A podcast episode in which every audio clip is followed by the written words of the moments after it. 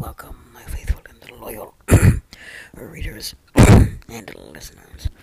Welcome to another segment of Verse of the Day. Today's verse comes from Matthew 5 and 10, which says, Blessed are those who are persecuted.